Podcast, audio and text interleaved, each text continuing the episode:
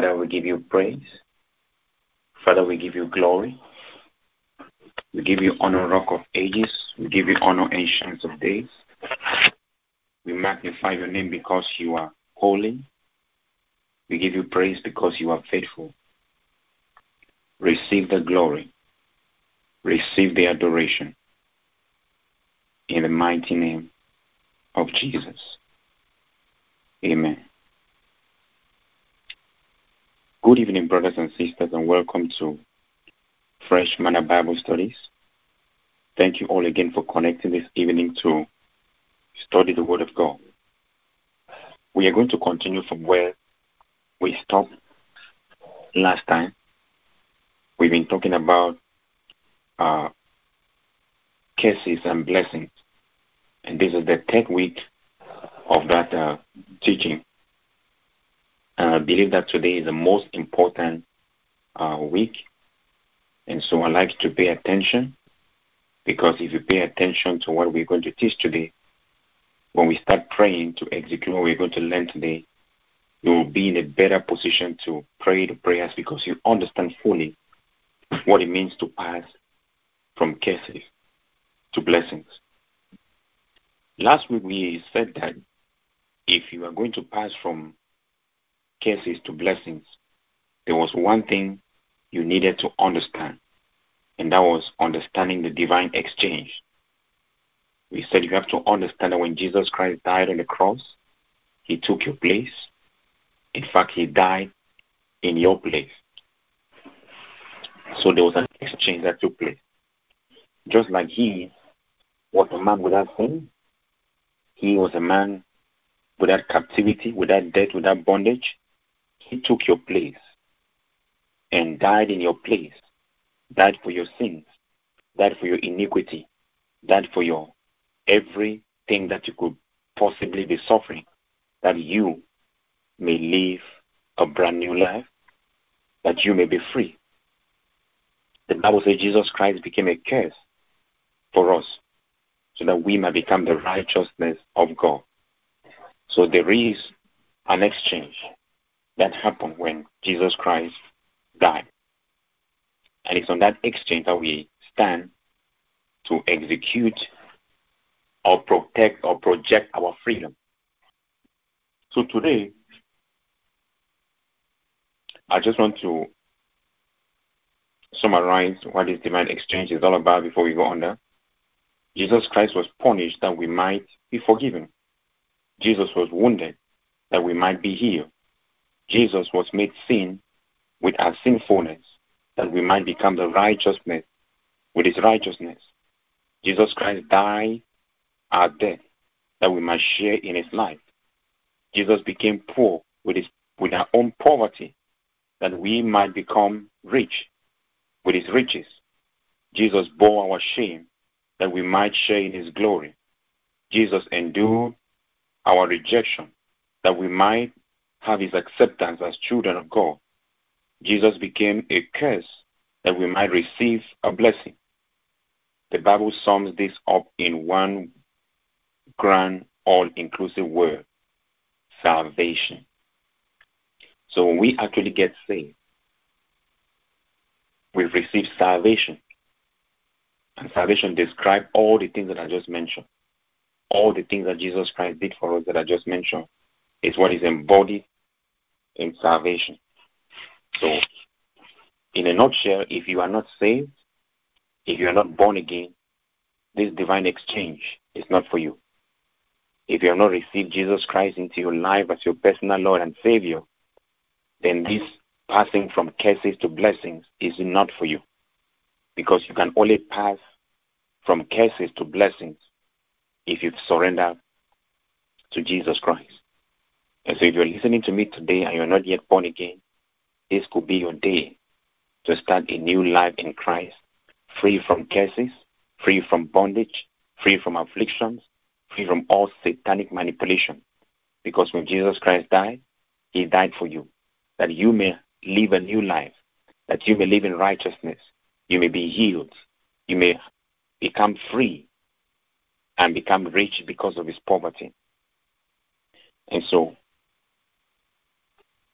and I said that the reason, if this is so, if this is so that Jesus Christ died in our place and we are free, why are so many believers still under curses? Which I said last week, the root summary of everything is ignorance. Is that no one enters into this uh, to all the variety of provisions of salvation simultaneously. You cannot just enter into all these things that I mentioned above simultaneously because you give a life to Jesus. It is by it, we cannot do that by a single transaction. It is a progress that goes from stages to stages. Okay, many Christians never go beyond the stage of having their sins forgiven. They are not aware of the many provisions that are freely available to them after they receive that after they Jesus Christ into their lives as Lord and Savior. So many people just end at that point where they surrender their lives to Jesus, they do not understand that there is something much more than just praying the sinner's prayer and hoping to get to heaven. All these things that we mentioned above, they are all inclusive in the package of salvation. And so today, we are going to go further now and uh, study the seven steps to release yourself from a curse.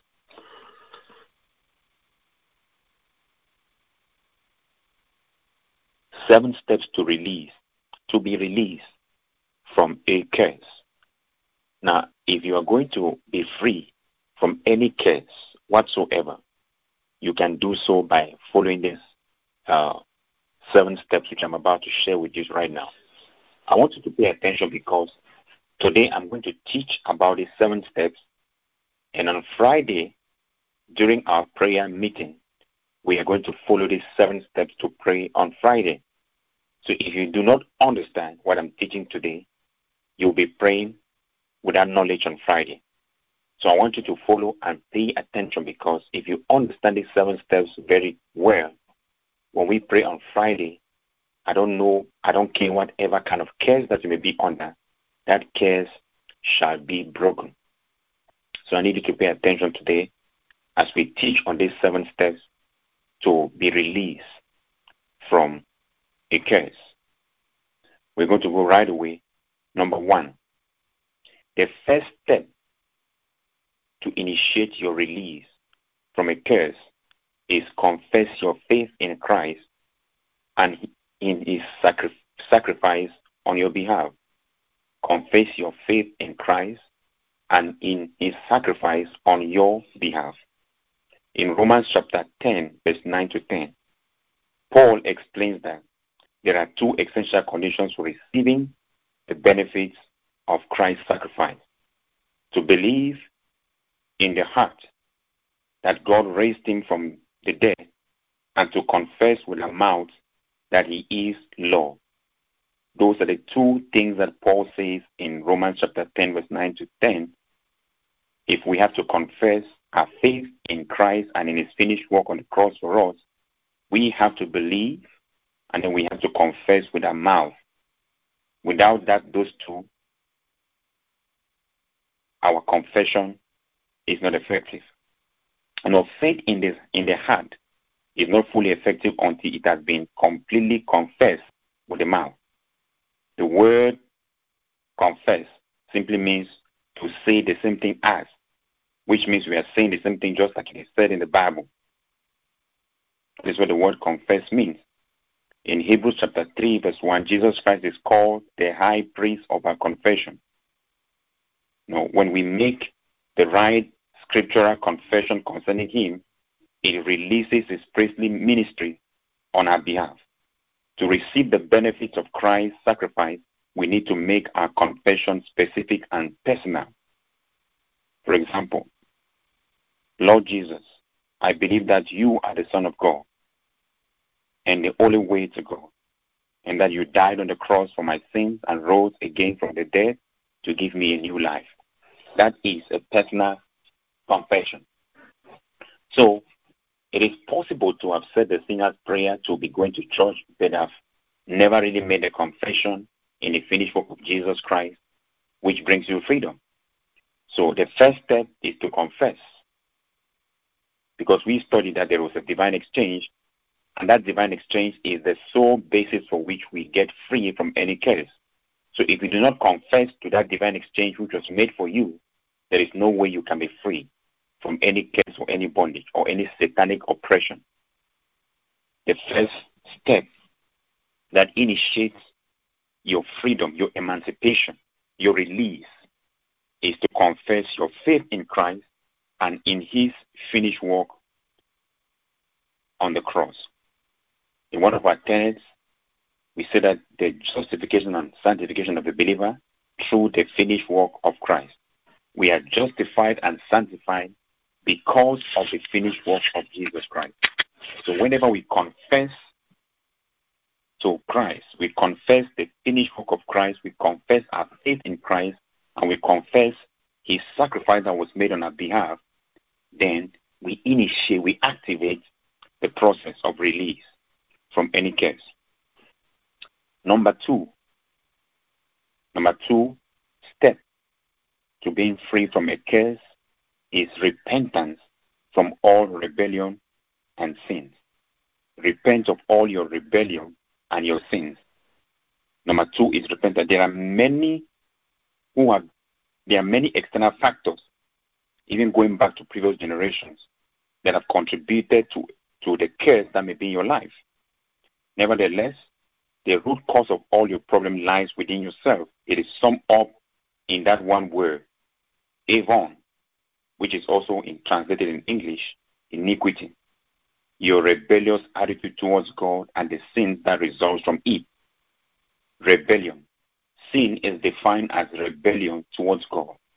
So, in order to be free from the consequences of that rebellion, which is a curse, we have to repent from that sin.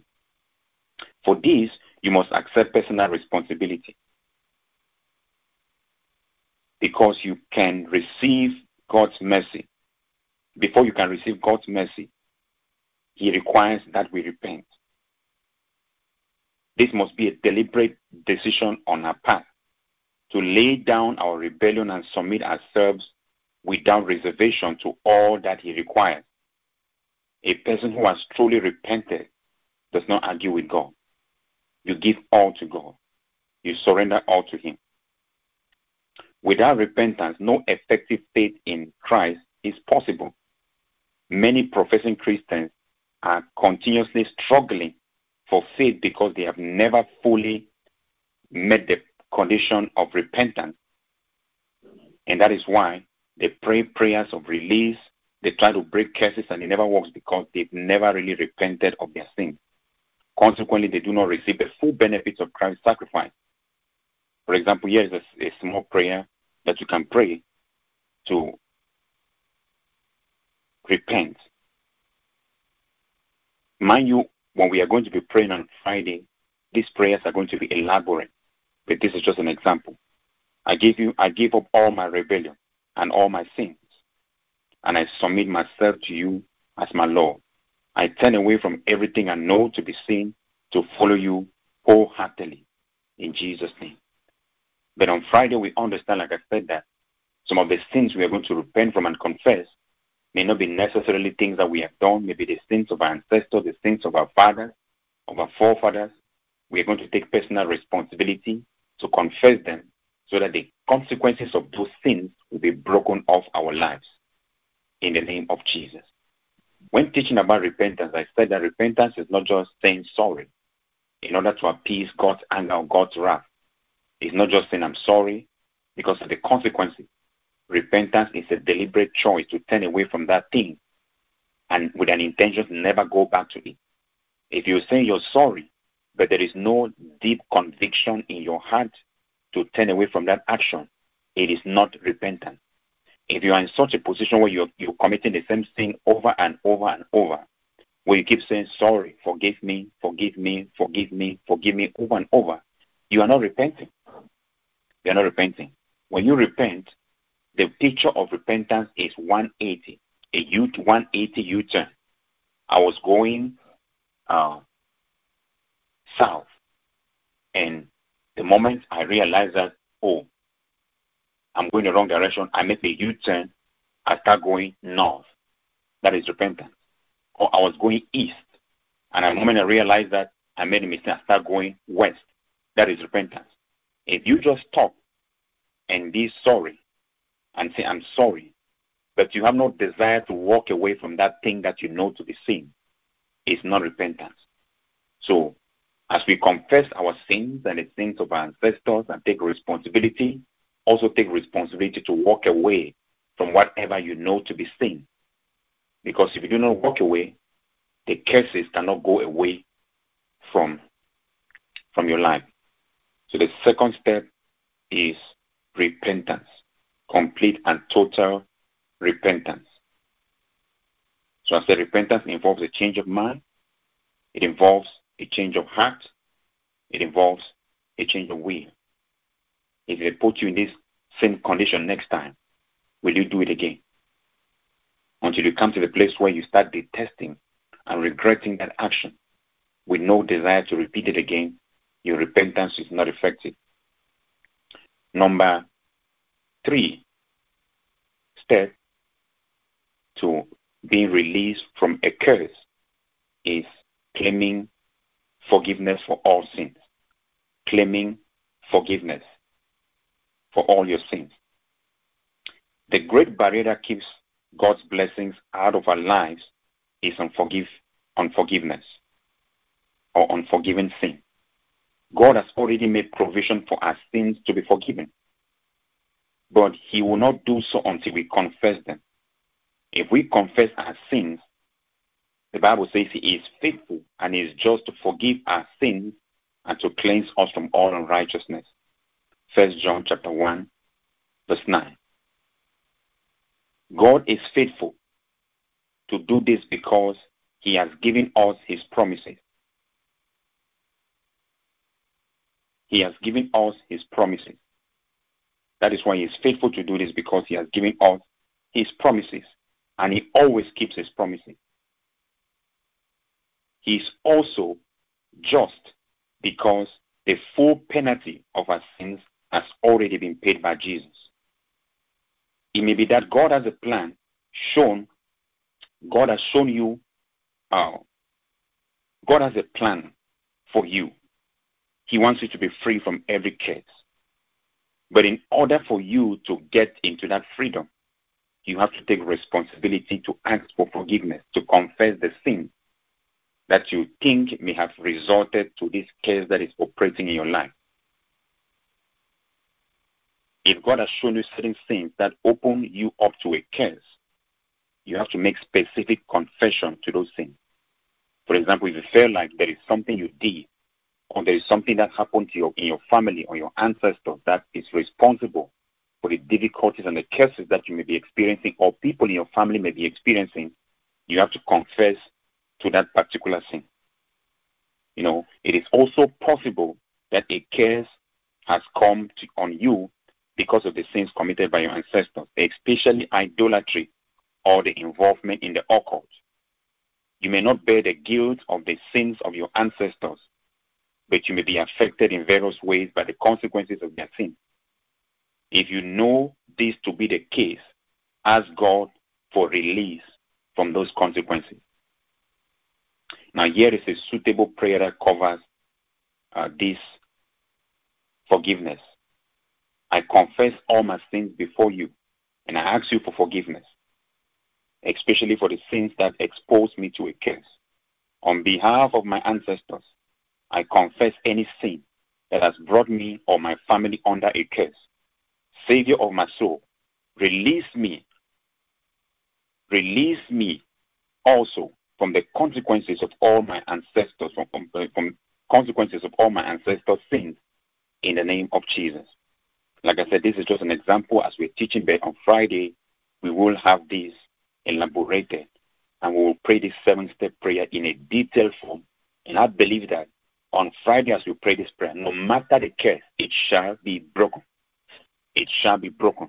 And after you pray this prayer on Friday and you believe that you're free, even if the devil or whoever come and tell you again that you're under a curse, don't believe it because Whoever the Son of Man sets free is free indeed.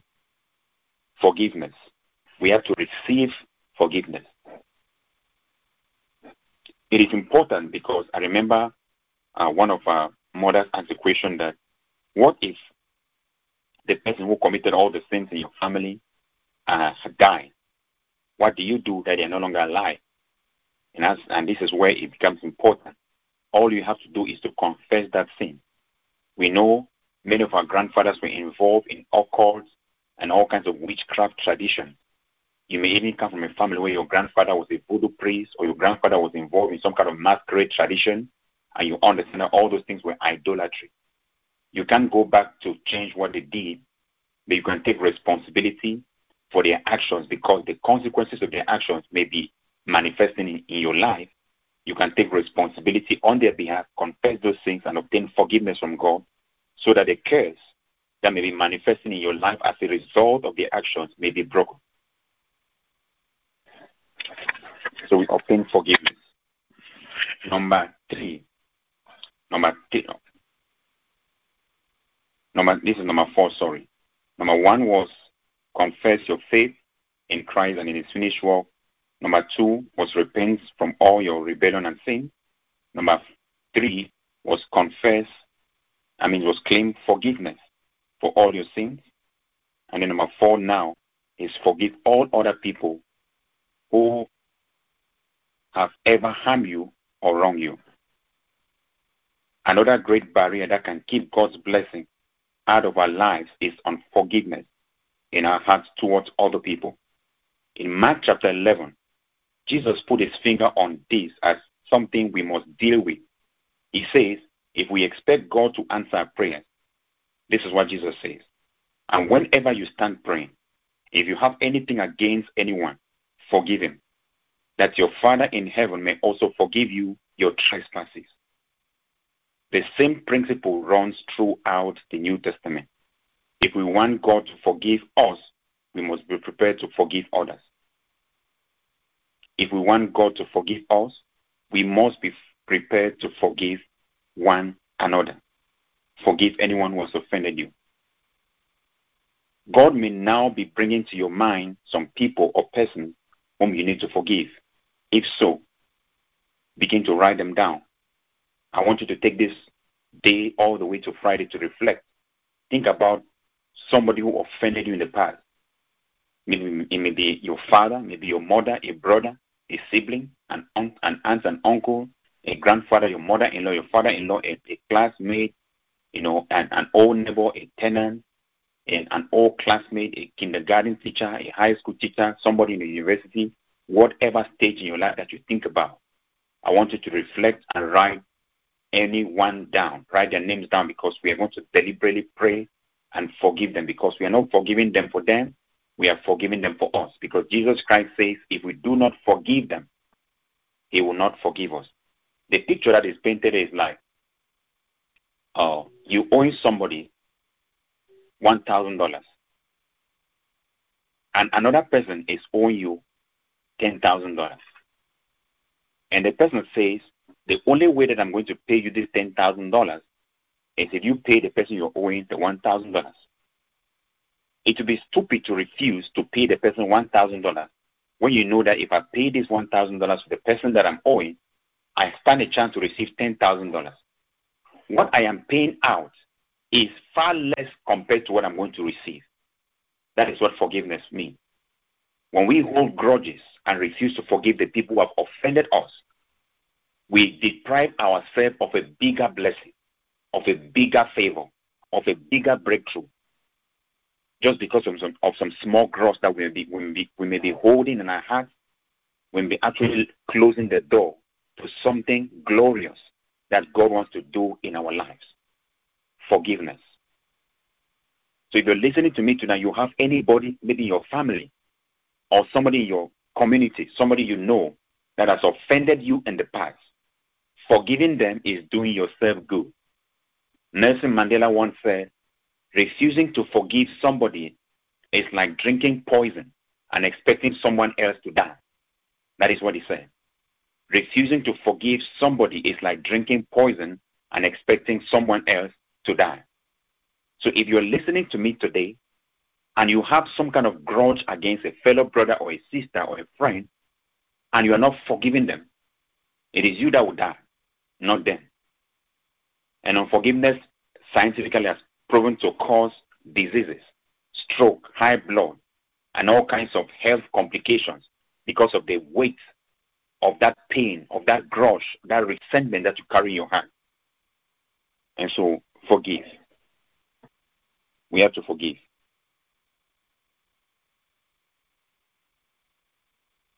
If you want to pray this prayer, as we're going to pray on Friday, this is something you can say. We can say it out loud. Lord, I forgive. You name the person who who's, uh, who are involved. Name the persons who are involved. You can say, I forgive Margaret. I forgive Susan. I forgive anybody that comes to your mind that might have offended you. You mention their names in this place and forgive. I say, Lord, I forgive this person. You know, the names you always find hardest to mention are those you really need to forgive. There are some people that you don't even want to mention or even call. Sometimes when people say, Well, I don't have any problem with them, no, I just I don't just want to deal with them. Sometimes those statements are, are an indication that you've not forgiven. So we pray and say, by a decision of my will, I forgive all who have harmed me or wronged me, just as I want to be I want to be forgiven by God. In in particular, I forgive. You name the person. I forgive this person. I forgive that person. I forgive this person. We are going to pray that on Friday. Pray that on Friday. Especially people that have unforgiveness issues with their parents. It is a great barrier to God's blessings in your life. People that have issues with, with unforgiveness with their parents, they always have some difficulties going on in their life in one area or the other. So we have to make sure that this Friday we release everyone that may have been imprisoned in our hearts so that we ourselves may be free. Like I said, Jesus Christ says, Forgive us our sins as we forgive those who trespass against us. The picture in this prayer is that our forgiveness of others is directly proportional to the forgiveness we receive from God. Meaning, the measure with which I forgive the people that have offended me is the same measure that God is going to forgive me for my sin. If I refuse to release those who have offended me, God will not also release me from any sin that I've committed against Him. And we know that when, when, we, when we sin against people, when people sin against us, the only consequences that the people may face is that they may face rejection, they may face our grudges. But when we when we sin against God, we stand a higher chance to lose things from God. So do yourself a favor, make up your mind to forgive whosoever might have offended you in the past or present. And so I want to call your attention to reflect throughout this week. Write down if there, as you meditate, God will bring to your spirit maybe some people that you, you, you, you even forgot about, but you, you never forgave. Listen, forgetting about something doesn't mean you forgave. Maybe somebody offended you a long time ago, maybe 10 years ago, and you, you had a grudge, but you move on, but you never forgave. Forgetting does not mean you, you, you, you, forgot, you forgave the person. Maybe somebody offended you in primary school. It was a prim- kindergarten teacher or your headmaster or headmistress or a classmate, and you had a grudge, serious grudge, but you grew up and you forgot about it. It doesn't mean you forgave. Now, during this period, if the Holy Spirit brings that to your mind, do not ignore it. I want you to write all those names down, whether it's family members, friends, relatives, neighbors, classmates, colleagues, and deliberately mention their name and say, I forgive this person, I forgive this person, I forgive this person so that we can be free from whatever sin that has brought us a curse. In Jesus' name. Number five. Number five way to be free from any case is renounce all contact with anything occultic or satanic. Renounce all contact with anything occultic or satanic before you come to the actual prayer of release, there is one further step you have to take. which is very important. You must renounce all contact with anything occultic or satanic. This includes a very wide range of activities and practices, which I'm going to name few and summarized by most uh, deliverance preachers or preachers that deal with cases or teach on cases. The first, which some of these things, when I mentioned them, you would have been a wow, I never knew this was serious. Because there are many things that we practice or do, especially in the Western world, and we don't even understand their origin. We don't even understand the origin. Let me tell you something. I was telling you the last time about symbols, pictures, and signs. You don't have to believe in a sign for that for the power behind that sign to work in your life. You don't have to. There are certain symbols and certain signs that you do, and once you do, you invoke the spirit or the power that works behind that sign. For example, if a man has unprotected intercourse with a woman and one of the person is HIV positive, you don't have to believe in the HIV virus in order to get it. The mere fact that you had unprotected contact is an open door for the virus to creep into your life. So there are certain signs that we may be manifesting or projecting or venerating or adorating in our lives that whether we are conscious of them or not, we invoke the spirits or the powers that work behind those signs. And so one of the things, one of the reasons that we may not be experiencing the blessings of God in our lives, maybe because of those demonic or cultic signs that we have dealt with. Recently, I was watching, we watched a lady on YouTube with my wife who was confessing how she got free. She was a minister of deliverance, preaching deliverance to other people, but she just felt there was something opposing her. She couldn't get married. There was something just keeping her in bondage. And after serious prayers and serious uh, inquirement from God, God finally brought her to the place to understand that the cause of her stagnancy, the cause of her problems, was the sorority that she joined in school. Now, many of us go to colleges and we join all these sororities in schools and all these small groups and we think, oh, it's just a social group. No, there is a higher agenda behind all those groups that many people who join do not know. That is why they make you swear in, they make you take oaths, and all those oaths, you're not taking oaths to God, you're taking oath to Satan without you knowing. So it was until this girl confessed and rejected the thing, and she was surprised that during the, her prayer she was manifesting and crawling on the ground. But this was somebody that used to minister deliverance to other people.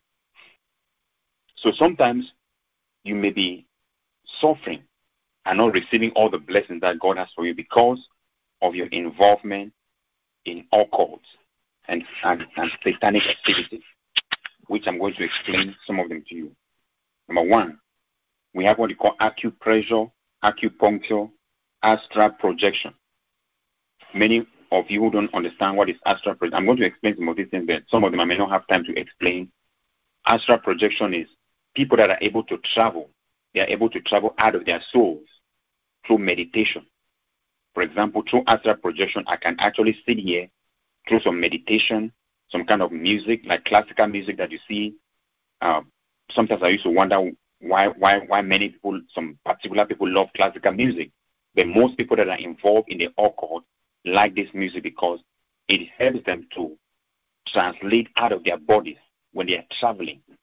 You can actually be here and attend a meeting with your soul in another country through astral projection. And you can do that through deep meditation. Astral projection hypnosis. We used to watch shows, especially on, on America's Got Talent and all these big shows where somebody's doing hypnotizing people where they can make you sleep. They will do something and say, look like this, and you look, look, they make you sleep. It's not natural. There is a power involved. There is a power involved. Also, martial arts. You don't understand that when we watch movies, especially Chinese movies, we see all this kung fu and all these things. It's not just a a fight. It's like a religion. Kung Fu and all these things is a religion, and they have a God to whom all those bowing and all those things they do is ascribed to. But many people just think it's a sport. and they involve themselves in. They invoke supernatural power, mind control, mind dynamics, parakinesis, table tipping, telekinesis, touch healing, witchcraft, astrology, which has to do with uh, zodiac sign. Those who believe in horoscope. If you were born between the Mondays, you fall under the zodiac sign. If you are practicing those things, you are involving yourself with the occult or satanic practices. Automatic writing, channeling, clairaudience, which is which is hearing voices. People that hear voices and they tell you what those voices are saying. Clairvoyance, people that see. You call somebody a seer, they're not a prophet, but they're a seer. Or mediums. You know, you go to mediums and they say, I'm seeing it, I'm seeing that. Those are occultic practices. Crystal balls, diagnosing by color therapy or pendulum. I remember when I was a, in high school, whenever somebody stole, we had this thing we used to do, they call key and Bible. You take a key and tie it in the center of the Bible. I think it was in a particular psalm, and you tie it and you put it in. If you call the name of the person and say, did, did this person steal this? The Bible will speak. You know, we do things like that, and we think it's just a natural thing. No, it was actually an occultic practice. Occultic practice, handwriting analysis through satanic powers, horoscopes, like I said, iridology, Kabbalah, mediums, mind reading, numerology. I was actually talking to one of our sisters and I said, numerology is a science of numbers. But when you take numerology to a certain dimension, it becomes demonic, completely demonic. Omens, palm reading, phren- phrenology, you know, tea leaf reading, telepathy, witching, and also all books that contain that teach or contain occult practices. Also, involvement in false religions. These are some of the false religions that exist today in the world and active. Anthroposophy, anthroposophy, black mass, children of God, Christadelphians, Christian science, Freemasonry, inner peace movement, Jehovah's Witnesses, Dawn Bible students, Mormons, Church of God, Church of Jesus Christ of the Latter day Saints, New Age movement, religious science, Rosicrucianism, Scientology, spiritual frontier fellowship, spiritualism, theosophy, unification church, Unitarian church. These are occult groups, sects that exist today in the name of religion. If you've ever been involved with any of these things whatsoever, you need to confess them as you go further to release yourself from any curse. And then talking about symbols, amulets, ankhs. An ankh is a cross with a ring on the top. Birthstones, charms, charms of any kind. Many of us, when we were growing up, we had charms. Our new friends that had charms. Crystals used for healing, hallucination, hallucination uh, drugs, heavy metal, rock records of cassette, hex signs, lucky symbols, you know, invert, which is like inverted horseshoes, Ouija boards, pagan fetishes, or religious artifacts, planchettes, talismans, zodiac charms. If you are unclear about any area of any area that has been mentioned in the list, ask God to make it clear to you. If you have been involved in any at any time in such activities or practices, you have crossed an invisible border into the kingdom of Satan. Since that time, whether you know it or not, Satan has regarded you as one of his subjects. He considers that he has a legal claim to you. Since the kingdom of God and the kingdom of Satan are in total opposition to each other, you cannot fully enjoy the rights and benefits of being a citizen in God's kingdom until you finally, you know, and forever destroy the connection with Satan and totally cancel any claim he may have against you. In 2 Corinthians chapter 6, verse 14 to 15, Paul stresses the necessity of a complete break from Satan's kingdom. He says, What fellowship can light have with darkness? What harmony is there between Christ and Belial, which is Satan? In this verse, he concludes, in verse 17, he concludes with a direct charge from the Lord Himself. Therefore, Come out from among them and be separate, says the Lord. Do not touch what is unclean, and I will receive you. This last part, do not touch what is unclean, and I will receive you. What does that mean? If you are touching unclean things, Christ will not receive you. You go, okay? Making this break also requires that you deal with any contact objects. That is, objects that would still link you to with Satan. I mentioned last time about setting frames. There was a time when, when we were looking for a house to buy. I and my wife went to a certain apartment, and they, when the guy took us to the basement, there were some paintings on the wall that just by looking at those paintings, you don't have to be spiritual to know that they were demonic. The paintings were really demonic. And sometimes you go to a thrift store and you buy a painting of a certain statue or a certain image, you don't even understand what it means, and you put them in your house. That becomes the devil's antenna to monitor activities in your house and to oppress you. Sometimes you wonder why sometimes you stay in the house, your children are having nightmares, all kinds of confusion, arguments are going on under your house, and you don't, you don't know where it's coming from. You planted Satan's antenna in your house. So any satanic object that you have, anything that represents Satan that you have in your possession or in your house, you have to get rid of them and destroy them. If you have any books, maybe you have books like books like seven books of Moses, and those books that are used for astral meditations or pornographic books, pornographic materials, anything satanic or occultic, you have to destroy them. And the Bible says when you destroy them, he will receive you. You know, this could include many different items. You know, that we can all mention. You have to burn it, smash it, throw it into deep water, whatsoever you have to do, do it to get rid of it. If you are ready to make this release during when we are praying, you could pray a prayer like this. I renounce all contact with anything occultic or satanic. If I have any object, any contact object, I commit myself to destroy them. I cancel all Satan's claim over me in the name of Jesus. That is a claim. That is a last. That is a prayer you pray to release yourself from all contacts with the occultic and satanic practices. Number six, you are now ready to pray the prayer of release from a curse.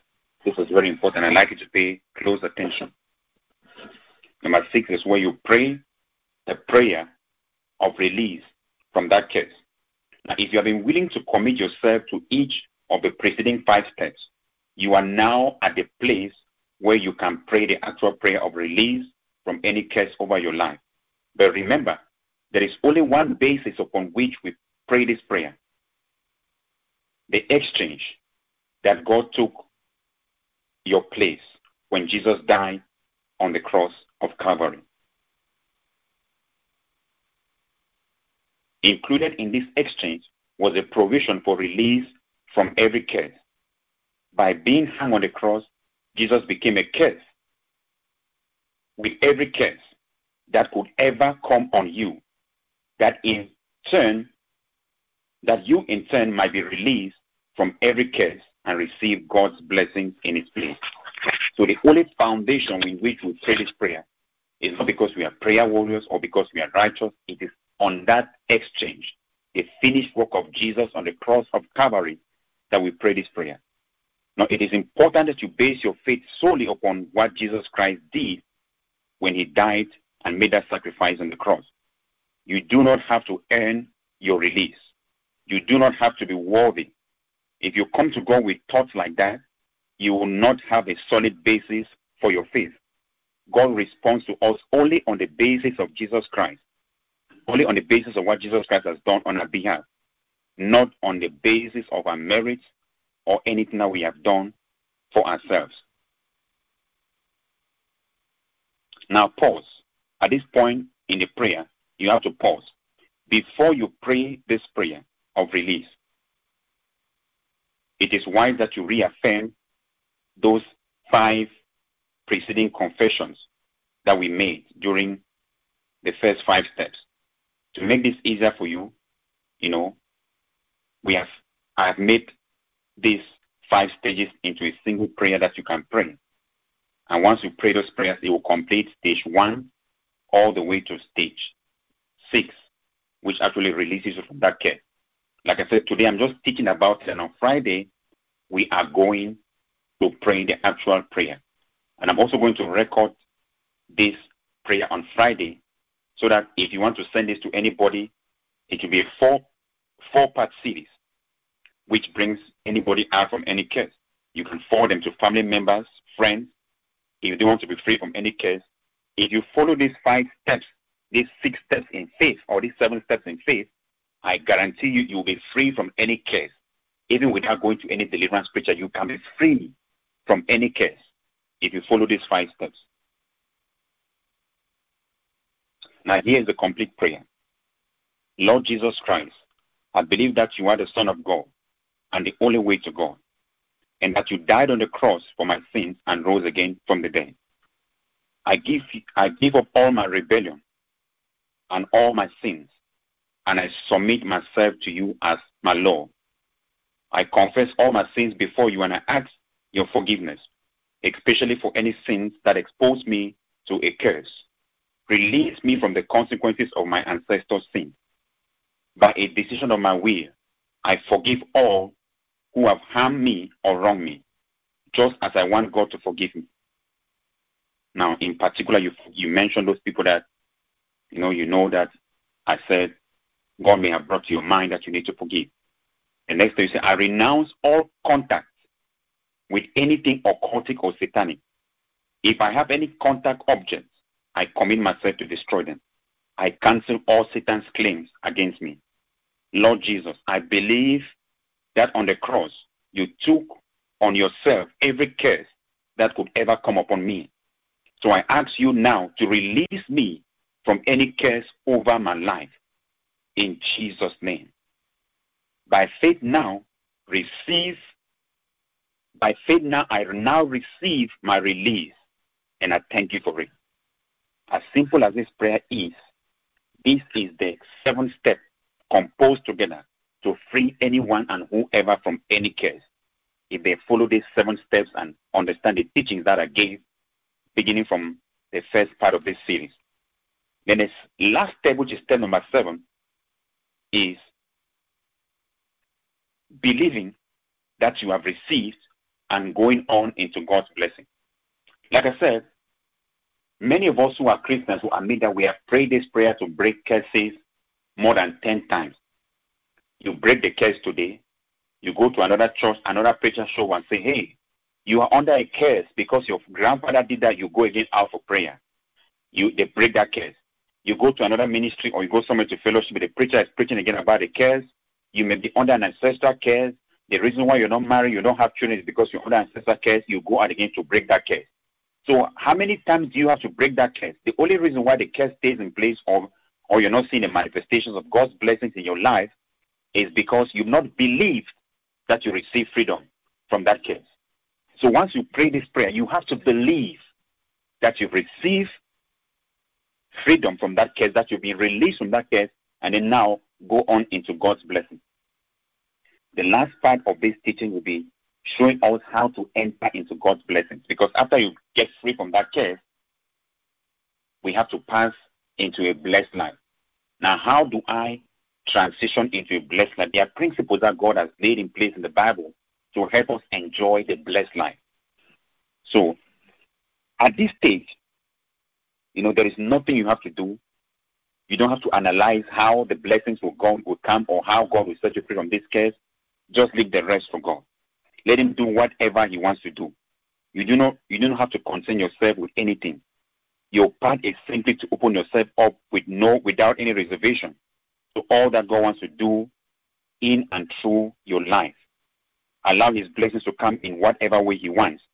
Remember that God is able to do exceedingly abundantly above all we can ever ask or think. Ephesians 3:20. So do not limit God to do to doing only one thing you think. Here's a simple words you can pray. Lord, I open myself to receive your blessings in every way you want to impart me. In Jesus' name. Just say, Lord, I'm, I'm free from this care. and I open up my life to you to restore me, to bless me in whatever whatever way you want. God's blessings may be may be unlimited when you get free from this case. So, like I said, this is the seven steps that you can be free from any case. And after you pray this prayer on Friday, believe that the curse over your life is broken. If you believe it, you don't need to pray any other prayer for any curse. It is been broken. Don't let any other person come and put you under any bondage. Just like the, the Christians in Galatians, after they were free, the Apostle Paul told them that they were free and they received salvation by grace. And somebody else came and started teaching them that for them to be saved, they had to be circumcised. And Apostle Paul wrote and said, Who has bewitched you? Why did you start in the spirit and you are now ending in the flesh? It's the same thing. Many of us will pray a prayer like this and we believe. And then few days or few months after, we go somewhere else and a preacher starts to say the same thing and we go out again for prayer. As if the first prayer we pray was not effective. Going out for prayer the second time is actually saying that whatever I did in the first first place was not effective. I wasn't free. So you re, you re-invoke that curse again upon yourself. So if you pray this prayer today, believe, and you will receive. In the name of Jesus. Father, Lord, I give you praise. I give you glory for what you've done today. I pray that these words will be polished in our hearts. Give us understanding as we pray these words, as we pray this prayer, as we follow these steps. Help us, oh God, to be free and be free indeed. In Jesus' name. Amen. Thank you again, brothers and sisters, for joining us this evening to pray. I just want to remind you that on Friday, we will be praying the prayer to pass from curses to blessings. I implore every one of you to be present on Friday. Invite your friends, invite your neighbors. If you have family members that you think may be under a curse, connect them to this prayer line on Friday. We are going to release ourselves from the bondage of every curse. And lastly, on Saturday, between 8 to 10, we have our baptism service. I keep announcing if you have not been baptized by immersion, if you are not plunged into water when you got baptized, as no great Christian church, we believe that baptism is by immersion and not by sprinkling. So if you are not being baptized by immersion, please let us know. And on Friday, join us on Saturday between 8 and 10 as we go out to baptize. So if you want, let me know, and I'm going to send you the details and the address so you meet us there by 8 o'clock on Friday. Amen. God bless you all, brothers and sisters, and have a wonderful evening in the presence of the Lord. Amen.